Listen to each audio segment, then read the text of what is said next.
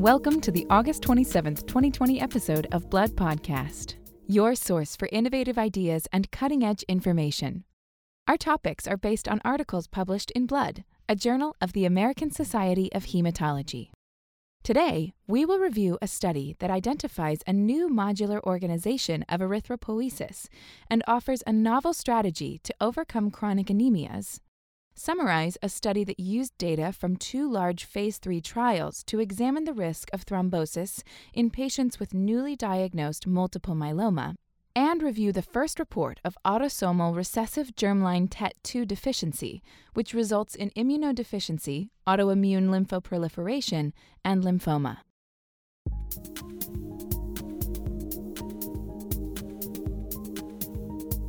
Our first topic is a study entitled Megakaryocyte TGF-beta-1 Partitions Erythropoiesis into Immature Progenitor Stem Cells and Maturing Precursors, conducted by Silvana D. Giandomenico and colleagues at Weill Cornell Medicine.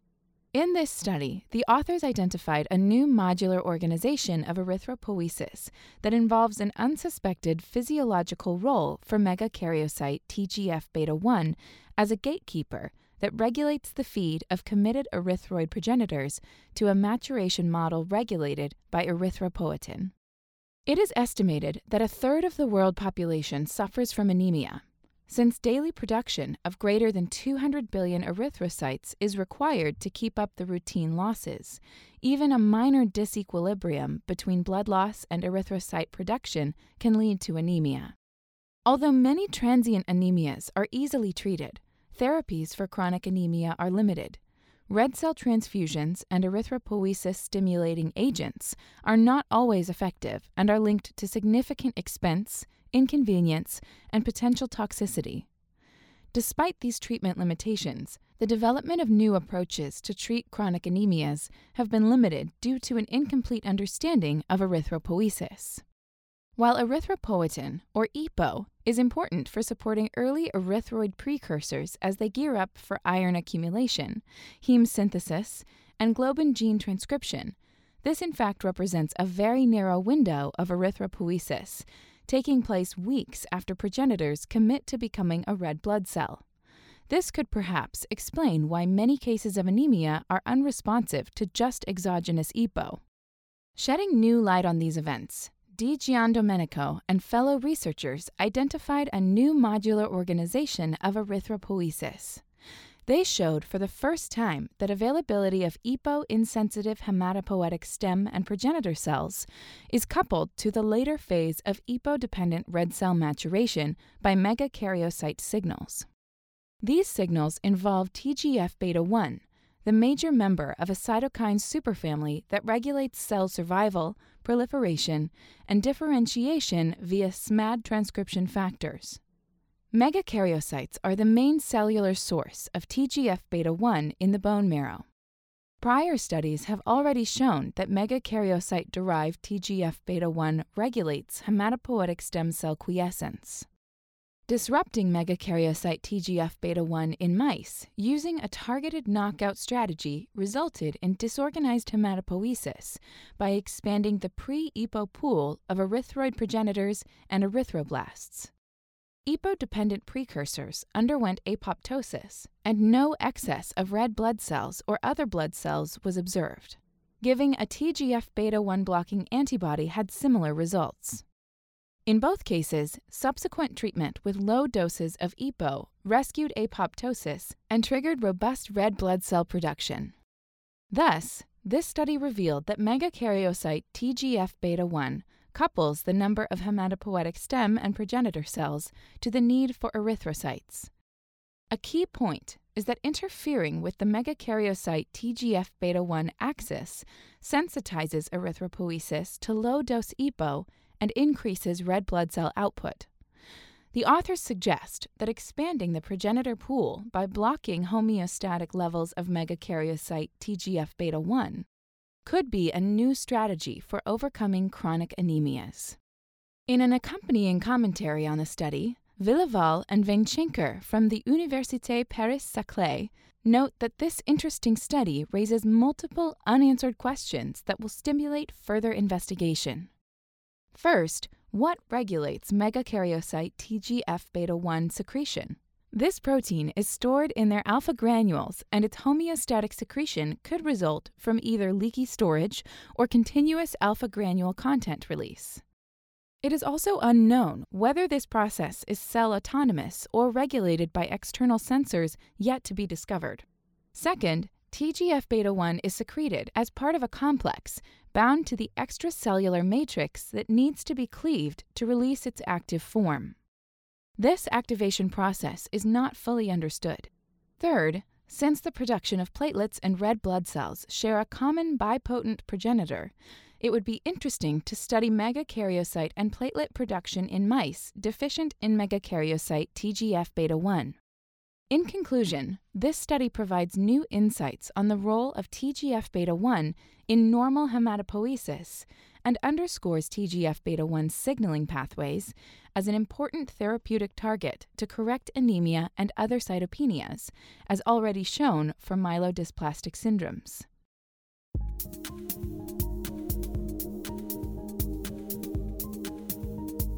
We will next summarize results of secondary analysis of thrombotic events from two large Phase 3 trials for patients with newly diagnosed multiple myeloma, where patients were treated before and after publication of thrombosis prevention guidelines.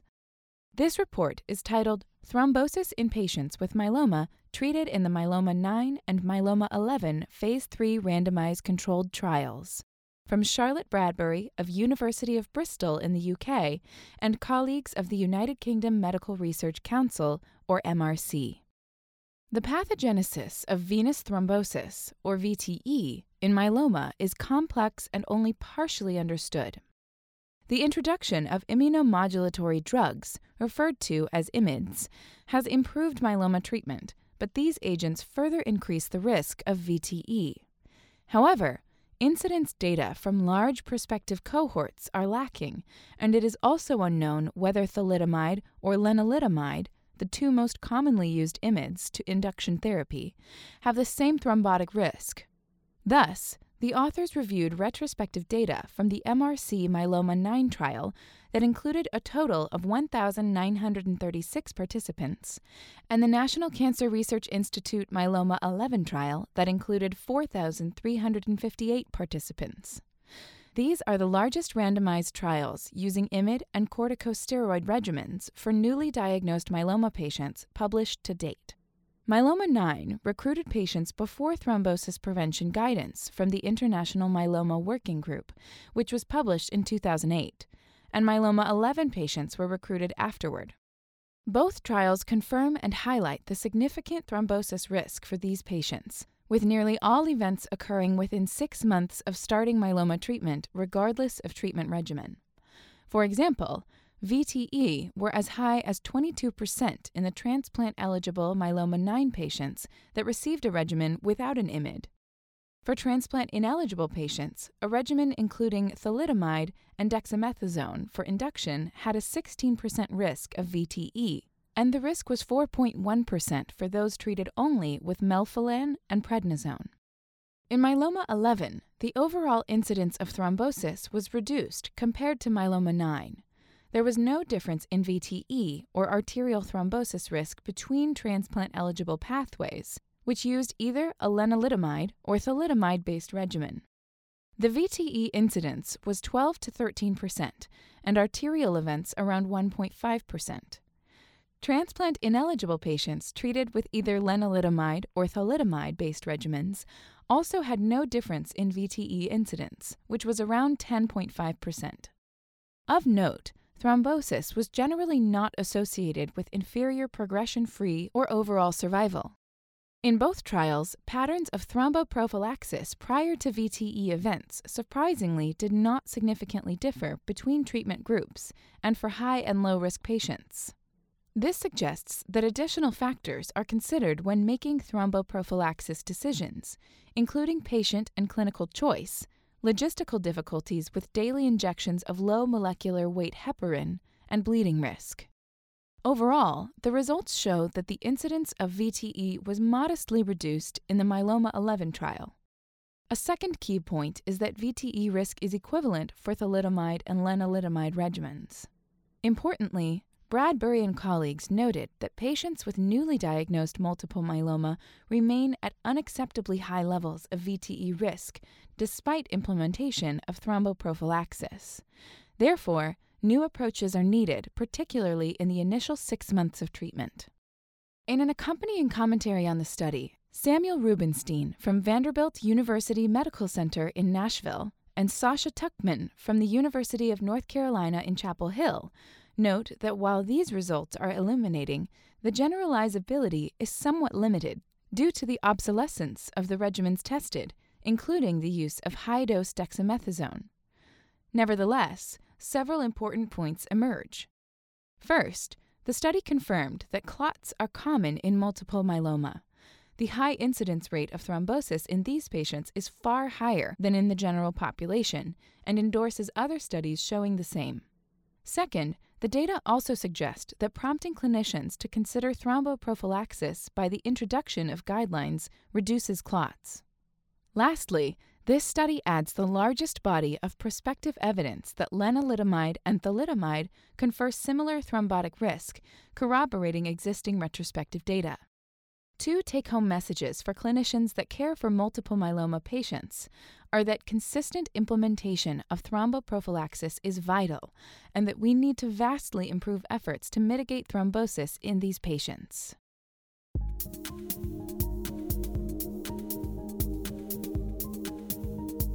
Our final topic today is a report of 3 children who had biallelic loss-of-function TET2 mutations conducted by Spegarova, Lawless and colleagues, led by Hamilton and Savick at the Newcastle University Translational and Clinical Research Institute and the Leeds Institute of Medical Research, both in the UK. The study, entitled Germline TET2 Loss of Function Causes Childhood Immunodeficiency and Lymphoma, identified rare homozygous germline missense or nonsense variants in a known epigenetic regulator of gene expression, 1011 translocation methylcytosine dioxygenase 2, commonly referred to as TET2. Inborn errors of immunity are rare inherited diseases caused by genetic defects leading to functional abnormalities in the immune system, which range from susceptibility to infection to immune dysregulation. Predisposition to blood cancers is also a relatively frequent manifestation, in many cases directly attributable to the effect of the disease-causing mutation on lymphocyte behavior. TET2 is one of 3 members of a family of epigenetic regulators that convert 5-methylcytosine to 5-hydroxymethylcytosine and further oxidation products in a pathway of active DNA methylation. TETs also interact with histone-modifying enzymes and transcription factors to exert additional epigenetic effects. Thus, TET2 actively shapes the local chromatin environment. TET2 is ubiquitous, but is highly expressed in hematopoietic cells and plays important roles in hematopoiesis. Consistent with a tumor suppressor role, somatic loss-of-function TET2 mutations were first reported in patients with myeloproliferative disorders and hematologic cancers more than 10 years ago, and more recently, in clonal hematopoiesis of indeterminate potential. In addition, inherited heterozygous deficiency of TET2 was reported in a family with lymphoma and in another family with myeloid malignancies. However, the study by Spegarova, Lawless, and colleagues is the first report of human germline homozygous TET2 loss-of-function mutations. The authors studied 3 children from 2 unrelated consanguineous families who had an autosomal recessive immunodysregulatory syndrome with susceptibility to infection, lymphadenopathy, hepatosplenomegaly, autoimmunity, and lymphoma of either B-cell or T-cell origin. Infections included recurrent viral respiratory tract infections and persistent EBV viremia. Non-hematopoietic clinical features that included developmental delay and hypothyroidism were also present. In addition, all 3 children showed early autologous T-cell reconstitution following allogeneic hematopoietic stem cell transplantation associated with mixed chimerism or disappearance of donor cells. Given the striking combination of immunodeficiency, lymphoma, and developmental delay in the setting of consanguinity, an autosomal recessive inborn error was expected. Whole exome sequencing identified rare, homozygous germline variants in TET2. One affected kindred had a highly damaging missense mutation, and the other kindred bore a nonsense variant. Mutated TET2 protein was either absent or enzymatically defective for 5-hydroxymethylating activities, resulting in whole blood DNA hypermethylation. Circulating T cells showed an abnormal immunophenotype, including expanded double-negative but depleted follicular helper T cell compartments.